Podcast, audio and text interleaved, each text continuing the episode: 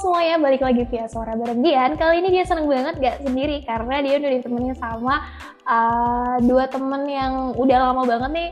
Teman SMP yang dari udah hampir berapa tahun ya nggak ketemu nggak ngobrol gitu. Uh, udah mungkin kayak udah lama banget ya.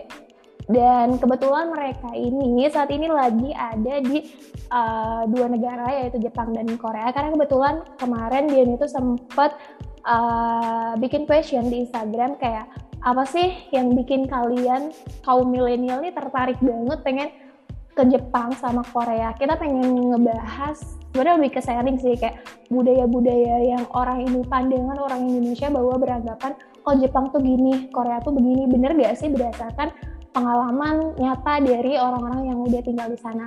Nah langsung aja kita sambut Firman dan Juanto.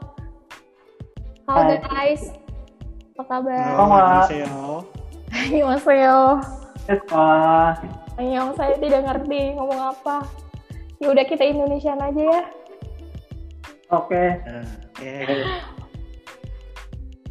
Jadi lagi sibuk apa guys? Sibuk.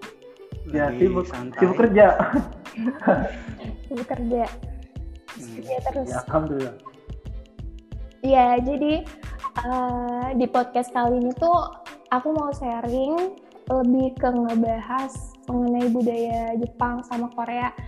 Uh, kalian sendiri kalau boleh tahu udah berapa lama sih kerja di oh, kerja di Jepang itu terus tujuannya itu memang pure untuk kerja atau memang uh, pendidikan gitu maksudnya pengen mencari beasiswa kah atau sejenisnya boleh dari Nah, kalau saya siapa? oke Oh, Dari Firman, siapa dulu ini? Firman boleh. Aduh. Oke. Kalau saya di sini udah hampir mau tiga tahun. Hmm, kerja berarti di sana ya? Ya. Apa pertamanya emang karena suka Jepang juga sih, suka nonton animenya gitu kan. Ibu ya? Suka wisatanya. Oh, buk ya, ya bisa dibilang gitu kan. Ya ya, oh, berarti berawal dari hobi kayak emang- Ya, suka juga gitu. Terus emang impian dari dari berarti dari sekolah emang udah pengen banget mencari Iya, iya. di Jepang ya? Ah ya ya. Iya. Kalau Juanto, Nah, kalau gua sekarang udah Iya. dua tahun Eh, ke Korea ini ya pengen cari pengalaman, kemudian pengen cari ilmu juga di sini, cari tahu eh, lebih dalam tentang negara gingseng. Gitu. cari jodoh juga. Bisa jadi, bisa jadi itu. Berarti Dari nuna-nuna. Iya, cari Nuna. berarti emang dua-duanya lebih fokus ke kerja ya? Nah, Iya, ya otomatis itu sih kerja. Nah, jadi eh, langsung aja kali ya buat biar nggak terlalu molor waktunya. Kita bahas aja kali ya satu-satu. Nanti aku bakal bacain beberapa pertanyaan yang udah aku share di IG. Nanti kita bahas satu-satu. Pertama katanya, eh, sebelumnya aku mau kasih tahu dulu kalau aku itu kemarin nge-share tentang apa sih ekspektasi kalian terhadap budaya Jepang atau Korea ini ada yang jawab eh, dia bilang kalau Jepang itu banyak wibunya nah bener nggak sih Eh, maksudnya wibunya orang Jepang sama Indonesia tuh apakah ada perbedaan atau di Korea malah biasa eh di Korea atau di Jepang malah biasa aja gitu Ini banyak yang salah perspektif ya tentang wibu. Arti wibu sebenarnya bukan kayak gini. Arti sebenarnya itu wibu adalah orang non Jepang yang suka ke Jepang-Jepangan ya.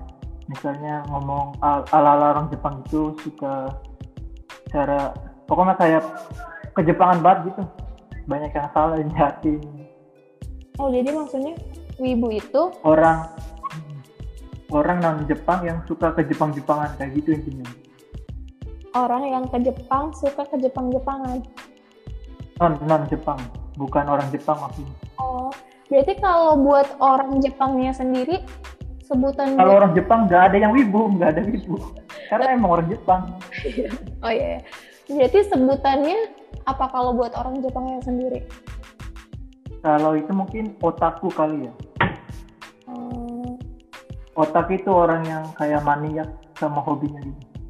ah, iya, iya, iya. Terus ada juga nih pertanyaan dari Novita SL katanya kalau pengen dia tuh pengen banget ke Korea karena pengen ketemu Kim Taehyung. Nah, aku mau ngebahas gini kan Hmm. semoga kayak banyak banget orang tuh yang bilang ya mungkin jawaban bercanda sih tapi kayak pengen ke, Korea pengen ketemu ini pengen ketemu kan pengen ketemu BTS pengen ketemu Blackpink ini terus segala macam kalau Twice, twice. kalau kalau orang maksudnya orang sananya sendiri malah se sefanatik itu banget nggak sih apa emang dasar fansnya orang Indonesia-nya aja yang sampai sebegitu bangetnya justru orang sananya malah biasa aja Hmm. Kalau orang sini ya biasa aja. Sebenarnya kayak kehidupan normal cuek orang sini. Eh, itu sifatnya yang seperti itu. Ya kalau orang Indonesia ya mungkin itu berlebihan kayaknya. Cuma itu sih. kalau orang sini biasa aja, nggak ada artis ini. Tapi eh, pernah ketemu artis di sana selama dua tahun belakangan ini Oh pernah. Kebanyakan di sini artis berkumpul di kota Gangnam. Hmm. Gangnam Style Ah, iya. Great sih. iya iya. Iya, Wibu. Kalau di Jepang Wibu namanya ya tadi. iya Wibu Bukan, bukan. Wibu tuh singkatannya singkatannya apa sih man Wibu Ibu, tahu sih, ibu mungkin dari bahasa bahasa Inggris kali ya. Wib. oh ya. Kalau di Korea sendiri, kalau itu an- yang terobsesi dengan budaya Korea itu dinamakan Hallyu. Hallyu itu kalau di Indonesiain gelombang Korea atau demam Korea. Hallyu. oh ya. unik ya namanya Unik. Di sini malah di sini di Korea jarang mengadakan konser. Hmm, tapi Jarang mengadakan konser, jarang gimana? kalau misalkan oh berarti dari orang Koreanya sendiri konsernya tuh lebih seringnya ke luar-luar negeri gitu nggak nggak di dalam kotanya Ya seperti itu. Tapi ya pada saat hari Chuseok, kalau Chuseok kan kalau di Indonesia ini hari panen ataupun hari perayaan-perayaan kayak Solal atau gitu pasti ada sih, tapi jarang gitu. Hmm. Iya sih. Oke, lanjut lagi nih ada pertanyaan dari Vina underscore N RHMT. Eh, dia bilang bener nggak sih kalau negara Jepang atau Korea itu negaranya bersih banget? Nah, bener nggak tuh? Siapa yang mau jawab duluan? Ya cuman dulu aja. Monggo Firman. oh, kalau Jepang emang bersih ya, tapi nggak pakai banget juga sih. Hmm. Kadang ada aja kan sampai yang terlihat itu biasanya emang bocah-bocah itu biasanya buang sembarang. Tapi emang beneran nggak ada sampah sepeser pun nggak sih di sana? Soalnya kalau lihat Ya, foto ini kan kayak apa sih aku nggak terlalu familiar sama kota-kotanya. Cuma yang sering jadi sorotan di medsos itu kayak yang ada sungai-sungainya itu apa sih namanya? Terus eh, pokoknya airnya juga kayak jernih banget. Terus ngeliat sekeliling tuh kayak nggak ada sampah nggak ada sampah se pun gitu mungkin itu dia fotonya yang bagus-bagus doang aja. Ya. Kalau di sini kan emang sungainya emang bagus kan, jarang sih jarang ada sampah. Tapi nggak bersih-bersih banget juga. Hmm, Tapi emang bener kalau misalkan kita buang sampah sembarangan itu bakalan dikenai denda pada saat itu juga. Rumornya kan denger denger denger kayak gitu. Hmm, kalau itu sih kurang tahu ya. Tapi kalau di sini emang ada apa? Apa kalau buang sampah itu kadang ada yang berbayarnya juga. Khusus sampah tertentu gitu, misalnya sampah elektronik atau sampah apa gitu, bayar buang sampahnya. Oh, buang sampah bayar. Nah, Ini maksudnya kalau di Indonesia organik, non organik gitu. ini misalnya apa? Heeh. Iya, khusus beda. sampah elektronik itu sampah yang gede-gede biasanya bayar. Nah, berarti kalau sampah Ya kalau di Indonesia kan cuma buang-buang-buang doang kan nggak bayar nggak. Berarti ibaratnya kita kita tuh ngebuang sampah tapi kita malah bayar gitu. Kita yang bayar, kita yang bayar, iya ada. Kenapa gitu ya? Itu mm, sampahnya emang bakal di ini lagi, diproduksi lagi. Bisa ada yang di, ada yang di itu lagi apa?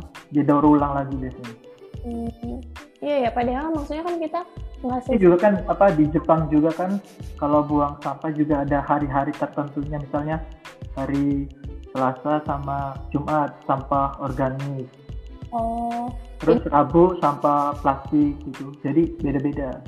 Hmm, ya, ya. Iya sih pantesan ini ya jadi ke jadwal gitu. Tapi iya sih kalau ya misal ada jadwalnya Hmm. Aneh juga, aku baru tahu sih ini kalau buang sampah elektronik harus bayar. Nah logikanya iya iya bener.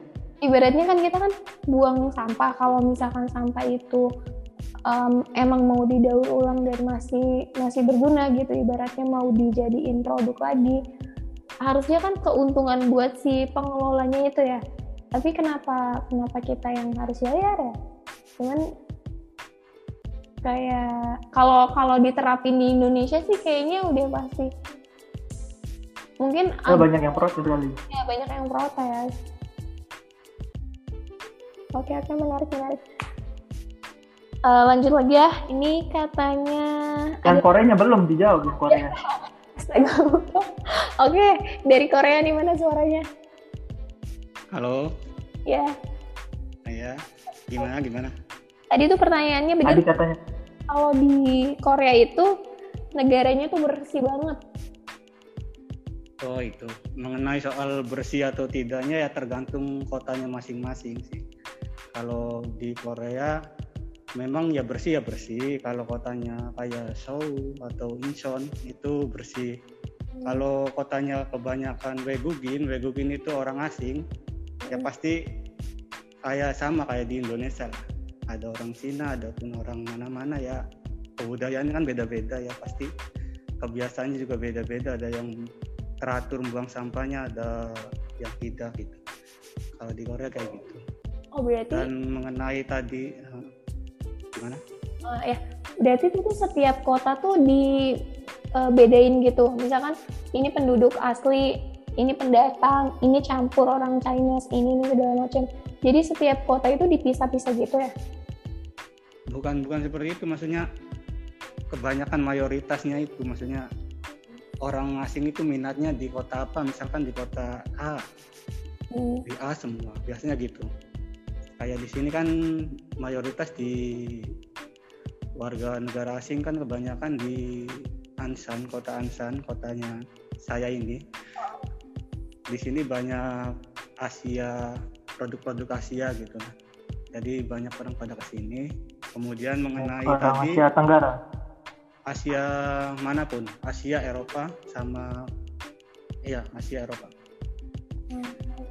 Mengenai tadi mengenai kalau di Jepang pakainya seregi sangat maaf sampah elektronik prabayar kalau di sini antara sumpang kayak di Indonesia kalau di Korea. Non organik sama organik. Kalau salah satunya kecampur sumpama buang tisu ke sampah makanan Hmm. itu akan dikenakan balgep atau denda. Satu seregi itu biasanya berapa ya? 5000 kalau bos saya. Jadi karena 5000 won? Apa itu lima ribu? won. Lima ribu. kalau kena dendanya. Apa? Hmm. cara 50 ribu kan ya? 50 ribuan? Oh so, satu itu satu kantong. Oh ya, ya. satu kantong plastik dan di sini bel- eh, di sini Dian dan kawan-kawan di sini di Korea tempat sampahnya aja kita beli di Alfamart. Tempat Gak ada Alfamart di sini. oh ada. Oh, maaf. Kayak kayak itu ya. Kayak kayak toko itu kayak toko di Indonesia Alfamart contoh. Maaf. iya di sini kena pajak itu dendanya Satu. misalkan nih aku buang sampah terus ketahuan buang sampah nih dan dendanya pada Hmm. saat pada saat itu juga atau tergantung eh, untung-untungan surat gitu juga atau apa Pada gitu saat pengangkutan, pada saat pengangkutan truk sampah, ketahuan petugas, terus langsung pemilik rumah atau pemilik usaha langsung ditanda oh iya iya jadi didatang petugas. emang ada mobil mobil khususnya terus ngangkut dari per rumah-rumah gitu berarti itu bener-bener dicek banget dong ya kalau ada sampai ada ketahuan langsung dilaporin wah gila sih Iya. Sajang saya juga ya seperti itu, bos saya saja. Dan di di apa di tempat sampahnya itu, tempat sampahnya kan di sini plastik pakainya ya. Ada semacam kayak barcode, kita bisa scan situ, Hmm. ketahuan. Oh, Nah, sumpama kota A membuang ke kota B itu tidak boleh. Harus kota A ya harus membuang sampah ya ke kota A lagi.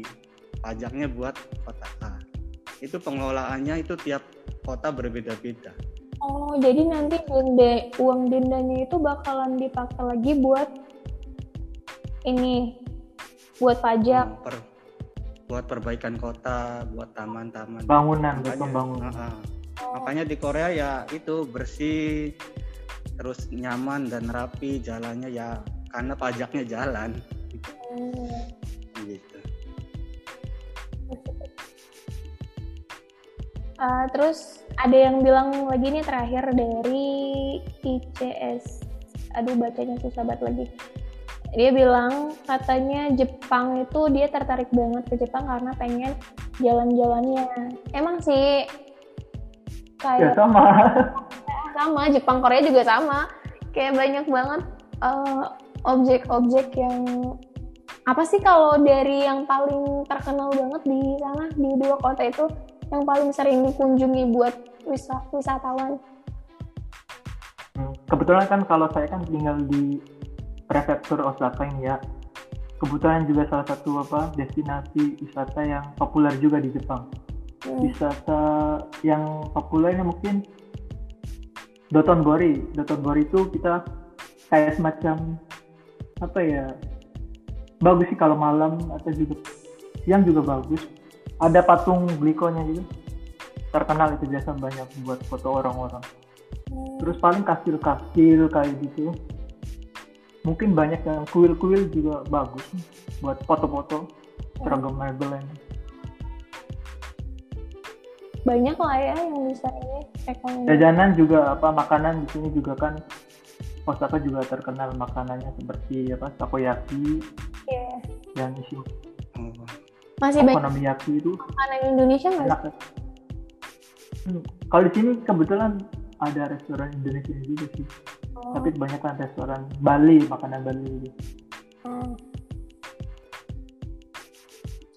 Kalau di Korea sendiri pasti kemarin tuh lagi ini banget film Nah, drama apa sih Eh, startup katanya tempat itu tuh ada juga ya aslinya ya apa sih namanya aduh saya bukan penggemar Korea jadi nggak tahu Hmm.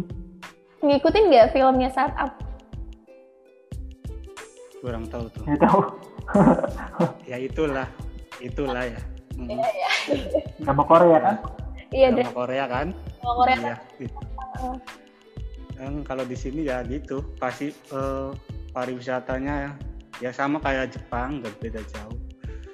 Kayak sejarah, di sini ada peninggalan raja ternama kita, Raja Sejong. Kemudian terkenal juga karena di sini juga punya perairan ya terkenal dengan lautnya juga pantai oh ada pantainya gitu.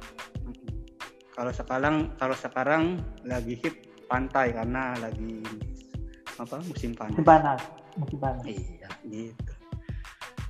Ada berarti di- Nami. lagi Hah? musim Gimana? lagi musim panas Ah, ah, Iya, musim panas. panas.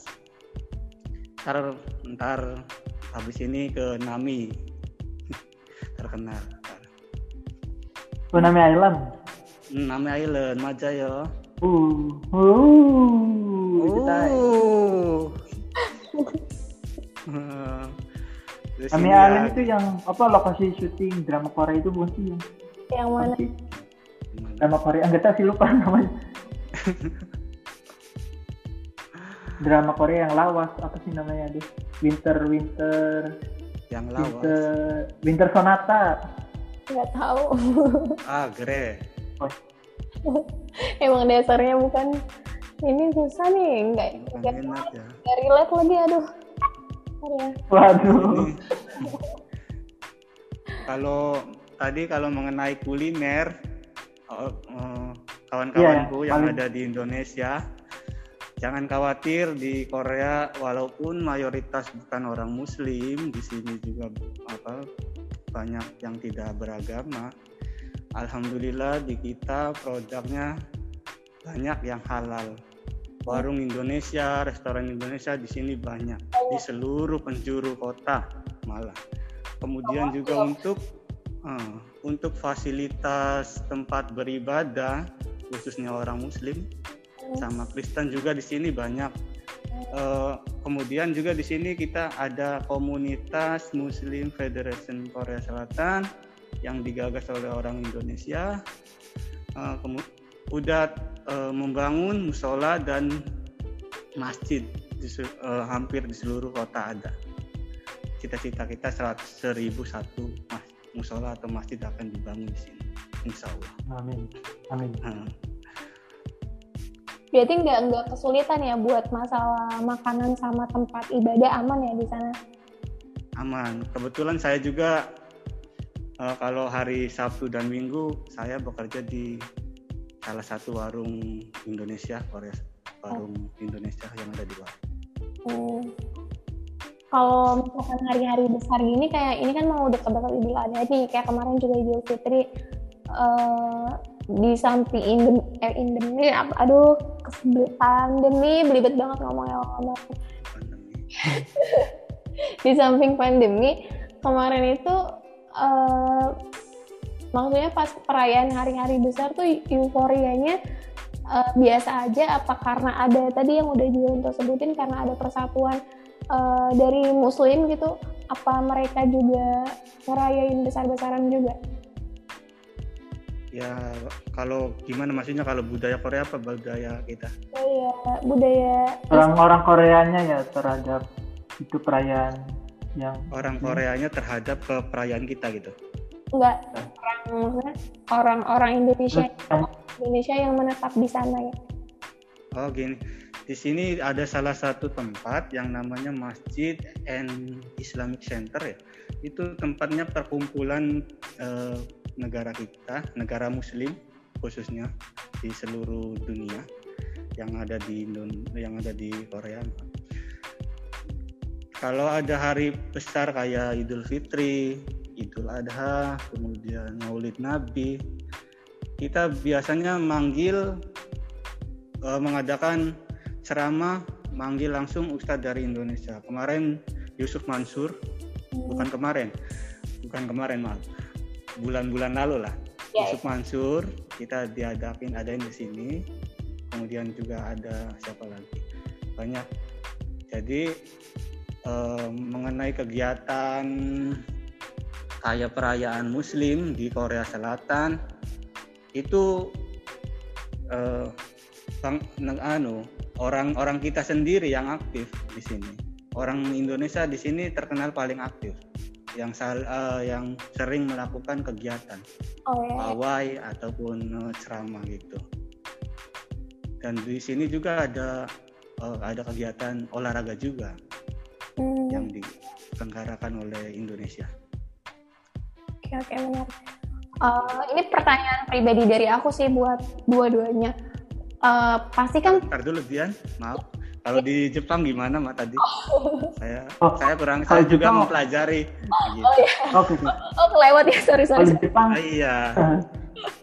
Oke kalau di Jepang nggak mungkin biasa-biasa aja ya biasa-biasa aja sih nggak terlalu gitu soalnya kayak hari biasa-biasa banget orang Jepang juga berarti Kan kalau katanya kan di Jepang di setiap apa? Di setiap eh, stasiun ada tempat. Sekarang ada tempat Oh. musola kan? Iya kan oh katanya. jarang-jarang jarang Tapi- jarang. Tapi ada di eh, di stasiun gede ada mulai sekarang banyak sih banyak. Tapi emang rada sih. Oh, berarti berarti lebih susah lebih susah di ini ya di Jepang daripada Korea. Mungkin masih sedikit ya mungkin. Oh, tapi kalau masalah makanan sama tempat ibadah aman. aman, Ya, terkendali. ya tergantung itunya. ya. Hmm, Oke. Ini pertanyaan pribadi sih kalau dari aku. Pas awal-awal kalian ke sana kan pasti maksudnya dengan skill yang terbatas terus juga mungkin ngalamin ngalamin culture shock gak sih pas awal-awal di sana? Kayak mungkin dari segi bahasa juga eh, bahasa Inggris apalagi komunikasi itu penting banget ya. Kita kita tinggal di negara orang tapi kita nggak bisa pakai bahasanya itu eh, itu kalian pas awal-awal tuh gimana gitu? Apakah menggunakan bahasa isyarat atau atau ada ada khusus di latihan dulu sebelum berangkat atau gimana? Soalnya ada juga nih beberapa temen yang emang pengen banget gitu pergi ke dua negara ini karena ya mungkin karena pengen dapat beasiswa. Itu kalau itu udah pasti karena dia kalau dari segi bahasa sih nggak mungkin nggak terlalu keteteran karena dia juga udah ngerasa bisa tapi ada juga nih eh, kayak K-pop K-pop yang ah pengen ke negara ini pengen ke pengen ke Korea tapi tapi skillnya terbatas gitu nggak bisa ngomong nggak bisa ngomong bahasa Korea bahasa Inggris juga nggak lancar. Nah kalau kalian sendiri pas awal-awal itu gimana sih? Jepang, Korea. Jepang sama Korea. Kalau Kalau Jepang, kalau saya siapa dulu siapa dulu? hmm, oh, jangan rebutan jarak Kalau saya Jepang dulu. Oke. Kalau di saya sih emang sebelum berangkat ke Jepangnya ya harus belajar bahasanya dulu, belajar budaya Jepangnya dulu, belajar etika biar di Jepangnya nggak kaget gitu. Dan setelah di sini juga apa pertama-tama emang belum terlalu lancar ya. Tapi orang Jepangnya juga nanti apa terus namanya mengerti ya pakai bahasa kadang pakai bahasa isyarat gitu. Oh, lama-lama juga kalau udah nanti juga dia ngerti sendiri. Hmm, berarti itu di ditampung dulunya khusus iya dicampur dulu. ada pelatihannya gitu selama berapa bulan baru baru diberangkatin gitu? Iya belajar bahasa dulu biar oh. ada sedikit komunikasi. Oke.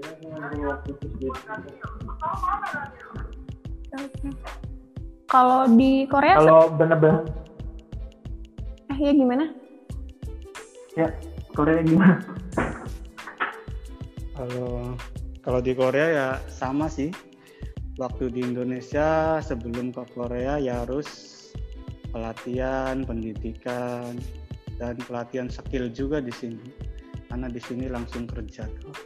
Itu udah pasti bakal dilulusin gak sih atau orang-orang tertentu aja yang bakal di Ya, tertentu aja sih Iya, orang ada ada tahap-tahapannya ada tahapannya. Pertama kita belajar bahasa dulu, kemudian dites, eh, tes tulis, tes listening juga, tes reading listening.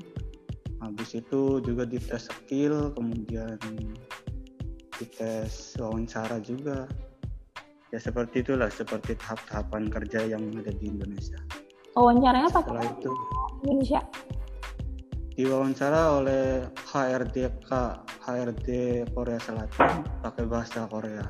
Oh, ya cuma perkenalan diri kemudian asal sekolahnya man di mana ataupun pendidikannya sampai apa gitu hmm.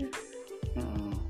terus di Korea sendiri sih ada budaya eh, apa yang tadi pakai gerakan itu isyarat. isyarat? Ah ya ada budaya isyarat. Karena saya juga tak pas itu ke- eh, menemui orang Korea sama orang Korea memakai bahasa isyarat. Mungkin dia pakai budaya di sini juga. Kayaknya budaya Korea itu ada budaya seperti itu mungkin. Jadi kalaupun kita terbatas bahasa Korea maupun bahasa Inggris, malah di sini jarang uh, yang bisa bahasa Inggris. Iya, iya kan. Iya, sama orang, gitu. Aku katanya orang Korea itu jarang yang ngomong pakai bahasa Inggris. So ada Hmm. Iya, sama. dia tuh LDR gitu sama orang Korea. Terus Hmm. justru dia malah minta diajarin gitu bahasa Inggris sama temen aku ini. Jadi Iya, ya berarti kalau dari segi bahasa Inggris emang kurang ya. Iya, kalau bahasa Inggris malah nggak ngerti.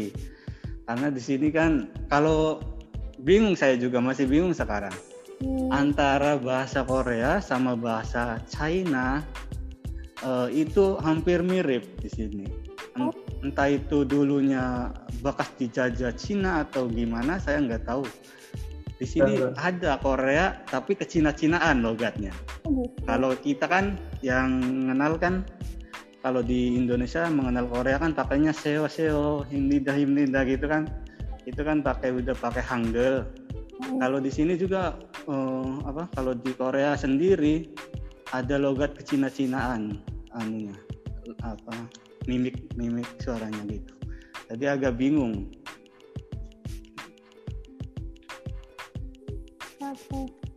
Eh, mengenai tadi mengenai eh, disinggung mengenai apa beasiswa kuliah di sini mudah sangat mudah kayaknya. Kemarin aja saya ditawarin. Diambil, apa? Diambil. berhubung eh, berhubung jam kerjanya eh, banyak jadi saya nggak nolak saya. Gitu. nah gitu. Tapi dari ke- banyak ya kayak program-program sering gitu di kampus kayak nawarin buat anak-anak SMA terus yang kuliah juga kayak mereka tuh nawarin kerja sambil kuliah gitu loh. Iya, iya. Di Heeh. sini juga ada di Jepang juga ada. iya kalau di sini namanya Arbaito sama ya Irman ya di Iya, iya, Jepang iya. Arbaito Arbaito. Arbaito Arbaito itu emang diambil dari bahasa Portugis. Kalau nggak oh salah. Arbe. yang Heeh, terus aku tuh pernah denger ya katanya itu tuh tergantung skill bahasa mereka. Kalau misalkan eh, bahasa Korea atau Jepang mereka lumayan lah 20%. Itu tuh ibaratnya mereka tuh dapat kerjanya tuh eh enggak 20 sampai 10 masih kecil ya. Itu ibaratnya kerja yang pakai tenaga gitu. Pakai kayak misalkan apa ya? Kasarnya kayak kasir, pokoknya Rambutan gitu eh, ya serabutan kayak yang bukan bukan pegawai PNS lah ibaratnya kali ya kalau di Indonesia nya Oh, bukan pegawai non profesional gitu ya gitu non skill Eh, justru Kalau kalau di iya. kalau yang skill bahasanya bagus gitu dia bakalan dapet posisinya bisa lebih tinggi lagi itu bener nggak sih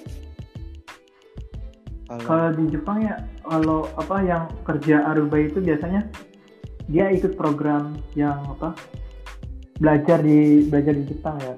Jadi kan itu kerja aruba itu kerja sambilan gitu biar buat menutup biaya kuliahnya gitu di Jepang. Jadi juga apa jamnya juga dibatasi gitu.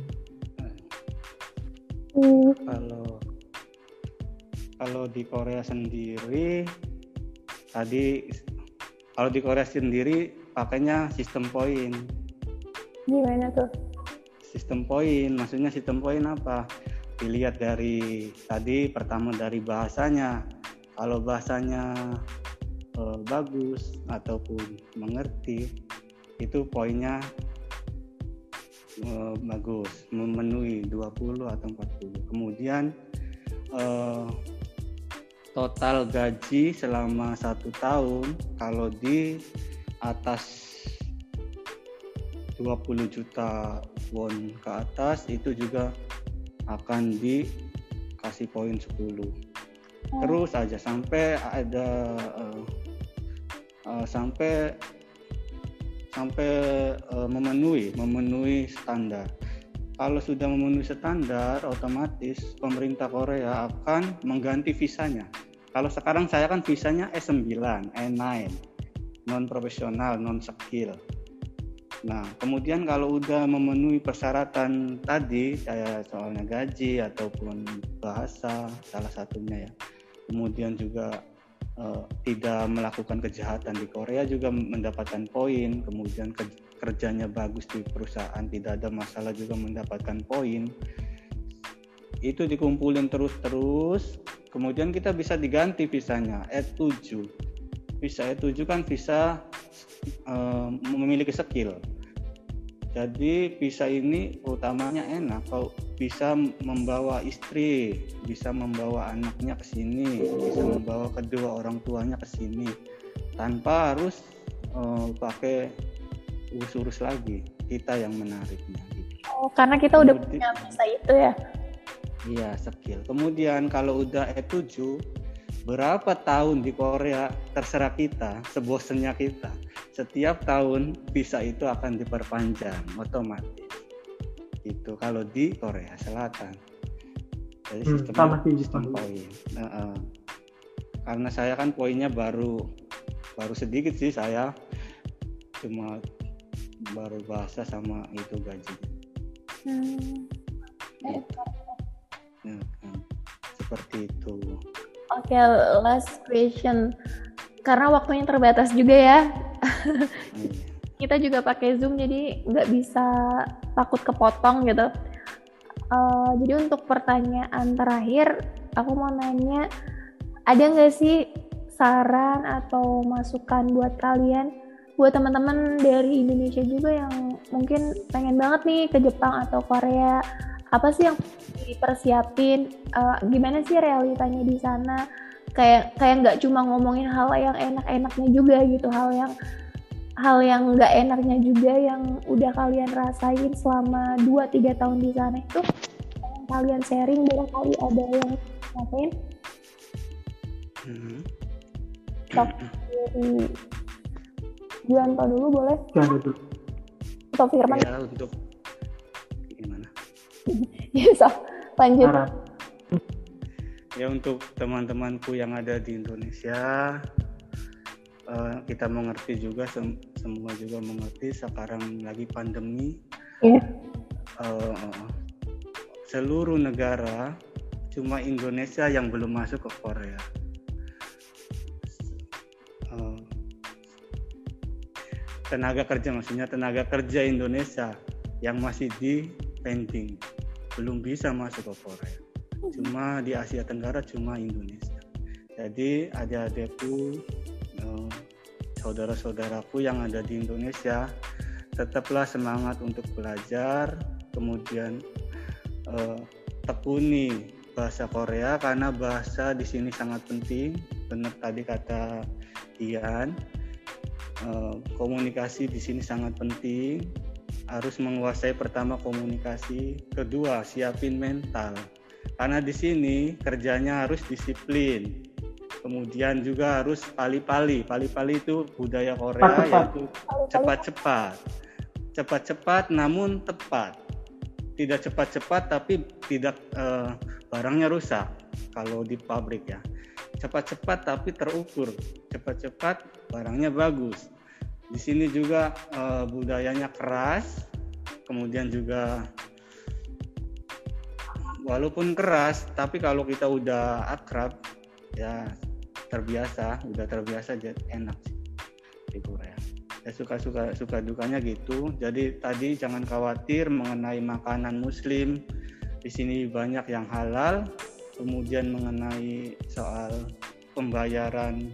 Kalau di tenaga kerja Indonesia jangan jangan khawatir di soal pembayaran kemudian eh, pelindungan di sini sangat ketat.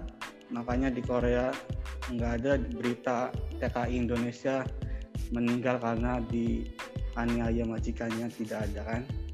Nggak kayak di negara lainnya. Jadi di sini sangat dilindungi pihak KBRI pun di sini ada untuk kita 24 jam kemudian di sini juga ada shelter banyak shelter jadi jangan khawatir untuk adik-adikku terus semangat ayo sama-sama membantu pemerintah untuk mengatasi pandemi supaya kita bisa cepat eh, pihak Korea untuk bisa membuka tenaga kerja Indonesia lagi ke sini. Terima kasih. Sekian dari saya. Oke okay, oke. Okay. Uh, kalau dari Firman sendiri gimana? Kalau menurut saya sih setuju yang poinnya emang apa? Oh, pertanyaannya. ya ya. Enggak enggak enggak, enggak, enggak.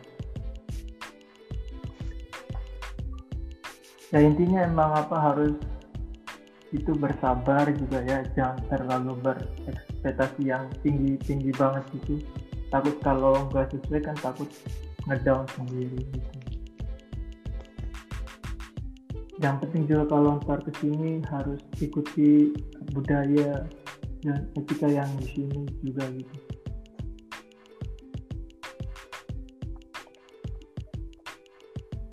Siap, siap, siap. Halo? Ya. Halo? Ya. Aman. Oh, iya, iya, iya. Ya intinya karena ini juga lagi pandemi, mungkin emang nggak memungkinkan banget ya akses untuk ke sana. Cuman eh, kita kita ini perumpamaan aja kalau seandainya pandemi udah nggak ada.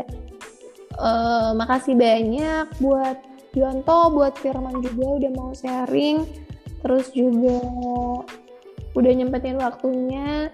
Semoga kalian juga di sana sehat-sehat, terhindar dari wabah dan bisa pulang ke Indonesia lagi dengan selamat, bisa kumpul lagi sama keluarga dan bisa reuni lagi kita. Amin. Saya harap Amin. itu seperti itu.